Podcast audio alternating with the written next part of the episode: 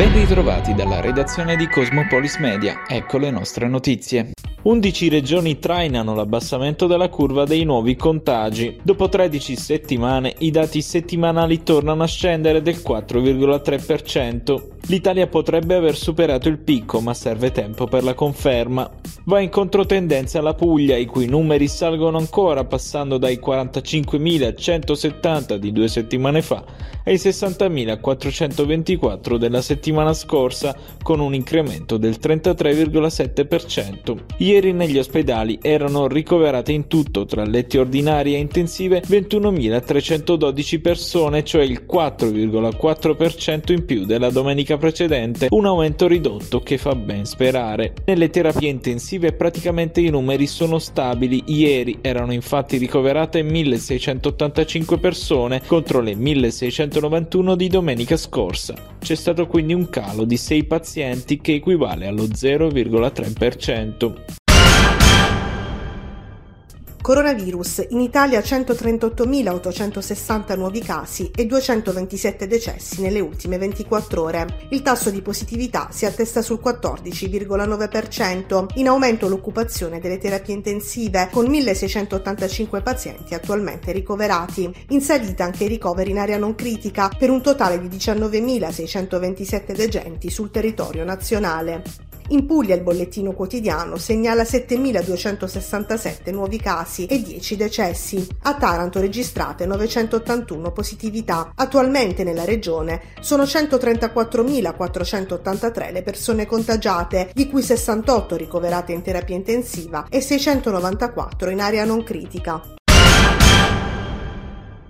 Con l'ondata causata dalla variante Omicron, l'Europa potrebbe avviarsi alla fine della pandemia. È questa l'ipotesi dell'Organizzazione Mondiale della Sanità, che prevede che il 60% della popolazione europea sarà colpita dal Covid entro marzo. Tuttavia, precisa l'OMS, Omicron non è l'ultima variante del coronavirus di cui sentiremo parlare. Ci sono ancora 3 miliardi di persone nel mondo che non hanno ricevuto la prima dose di vaccino, un problema globale che richiederà soluzioni globali.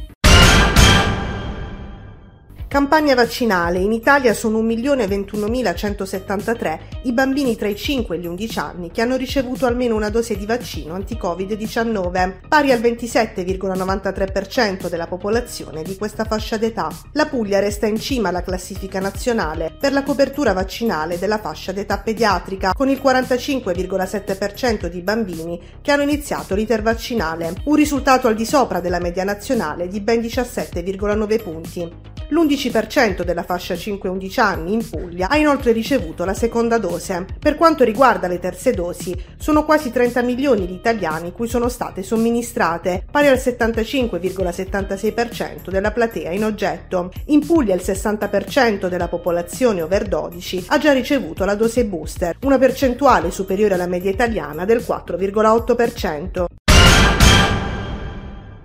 Avrebbe potuto essere più pesante il bilancio della sparatoria avvenuta nella mattinata di sabato 22 gennaio a Taranto. Stando alle prime indagini in Pantaleo Varallo, l'uomo che ha aperto il fuoco contro i due poliziotti che cercavano di fermarlo per un controllo avrebbe avuto poco prima una colluttazione con un dipendente della concessionaria in cui aveva tentato di rubare un'auto. L'ex vigilante buttafuori infatti era intenzionato a rubare una Porsche Cayenne sulla quale era salito con la scusa di effettuare un giro di prova. Il dipendente dipendente della concessionaria, accortosi delle sue intenzioni, è riuscito a farlo scendere dalla macchina e a mettersi in salvo proprio mentre Varallo cercava di estrarre la pistola calibro 9 detenuta illegalmente dalla tasca. Da lì poi la chiamata alla polizia che ha inviato sul posto le volanti addetti a fermare l'uomo per un controllo. Una di queste ha effettuato una retromarcia per bloccare il sospetto che ha immediatamente aperto il fuoco contro i finestrini dell'auto, esplodendo una decina di colpi contro gli agenti e ferendo entrambi. Quattro i capi d'accusa imputati a Varallo, duplice tentato omicidio, tentata rapina, porto illegale di arma da fuoco e resistenza pubblico ufficiale.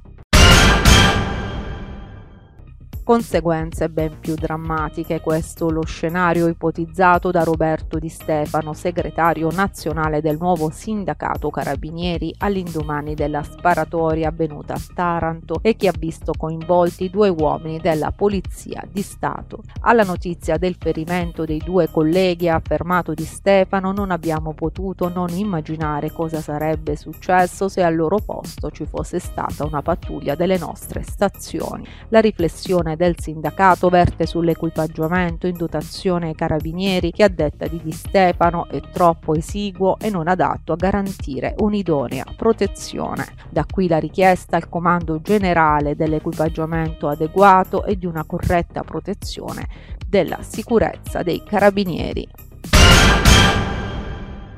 La direzione investigativa antimafia di Lecce ha eseguito a Taranto e provincia un decreto di confisca di beni emesso dal Tribunale Salentino. Si tratta di un patrimonio di oltre 5 milioni di euro riconducibili a Giuseppe Catapano, 53 anni, imprenditore nel settore della commercializzazione di mitili, già stato condannato in via definitiva per associazione di tipo mafioso, estorsione e violazione della disciplina sulla detenzione delle armi. Secondo quanto emerso dagli accertamenti degli investigatori, Catapano, pur non avendo formalmente dichiarato redditi sufficienti a giustificare le sue rilevanti disponibilità economiche, è riuscito ad accrescere il proprio patrimonio personale e imprenditoriale, ricorrendo anche all'intestazione di beni a congiunti e a prestanomi. La confisca riguarda due ville, un immobile a uso abitativo, otto magazzini e un terreno ubicati a Taranto, Castellaneta Marina e Martina Franca. Sono state anche confiscate il 50% di quote sociali societarie, 5 compendi aziendali nel settore dei mitili e frutti di mare, 5 auto, 3 motocicli e 5 rapporti finanziari.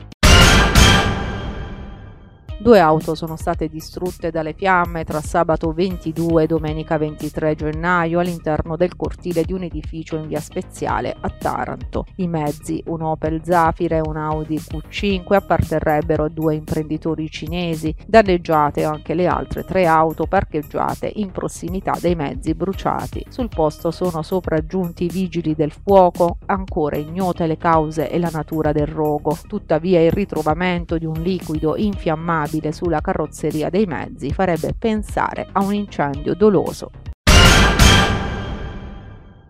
Tornano in azienda da dipendenti diretti di Acciaierie d'Italia altri due lavoratori che erano rimasti alle dipendenze di Ilva in amministrazione straordinaria e avevano contestato le graduatorie degli assunti e degli esclusi. A renderlo noto l'unione sindacale di base che ha fornito l'assistenza legale ai due operai. Nei giorni scorsi, con distinti provvedimenti, il giudice del lavoro ha ordinato all'azienda l'assunzione di un caposquadra con la mansione di meccanico del reparto centrale elettrico elettrica e di un operaio addetto all'ispezione della finitura nastri del reparto laminatoio a freddo. I dipendenti, spiega l'Unione Sindacale di Base, erano tra coloro che ArcelorMittal nell'autunno del 2018 aveva escluso dalla lista dei lavoratori da assumere utilizzando criteri di scelta arbitrari. L'USB fa sapere che sono oltre 20 le unità lavorative inizialmente escluse che l'azienda è stata costretta ad assorbire. Sospeso ed ironico, così l'autore Marco Tarantino definisce il suo ultimo libro, Mare di noi, edito da Cosmopolis Media, una raccolta di poesie che ha come protagonista il mare e che omaggia nel sottotitolo Mediterranea anti-poesia la poetica del Mediterraneo. Come è nata l'idea di scrivere una raccolta di poesie e cosa raccontano? Un antipoeta, in questo caso non essendo io un poeta, non poteva diventare un antipoeta e quindi scrivere alcuna retorica, senza alcun petrarchismo, senza alcun dantismo, con il mare per soggetto e per sfondo. È stata un'improvvisata, un'improvvisazione. C'erano, esistevano. Ho proposto all'editore Vincenzo Carriero questa variazione, lui l'ha accettata, non era prevista, esiste. Questo libro fa parte di una trilogia, hanno anche altre pubblicazioni avendo come punto di riferimento il, il mare.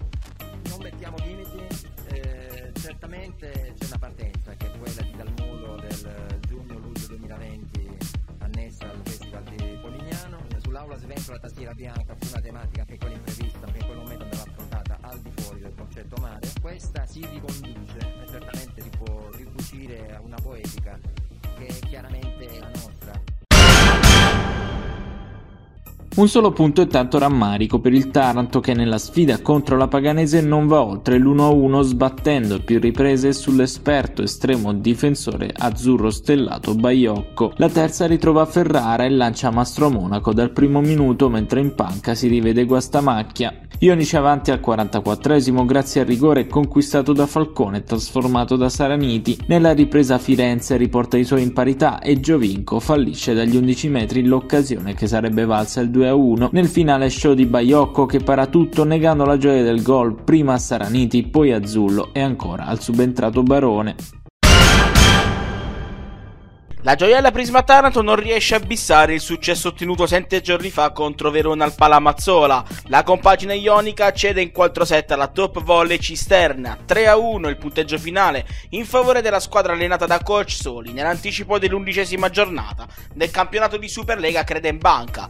22-25, 25-14, 25-23, 25-15 recita lo scout. Non bastano i 17 punti di Randazzo per evitare il sesto KO esterno consecutivo. La Gioiella Prisma Taranto tornerà già mercoledì prossimo in campo al Palamazzola alle 20.30 il recupero della seconda giornata di ritorno contro Ravenna. Continua il 2022 Super del Cusionico che centra la terza vittoria consecutiva in campionato, stavolta ottenuta sul difficile parquet di Ragusa. Contro la Virtus Club il match è tiratissimo, ma gli uomini di Coach riescono a spuntarla con l'allungo decisivo nel quarto parziale, vincendo col punteggio finale di 76-84. Domenica 30 si torna al Palafium, il Cusionico affronterà la compagine partenopea della Geco PSA Sant'Antimo. Questa era l'ultima notizia, dalla redazione di Cosmopolis Media è tutto, al prossimo notiziario.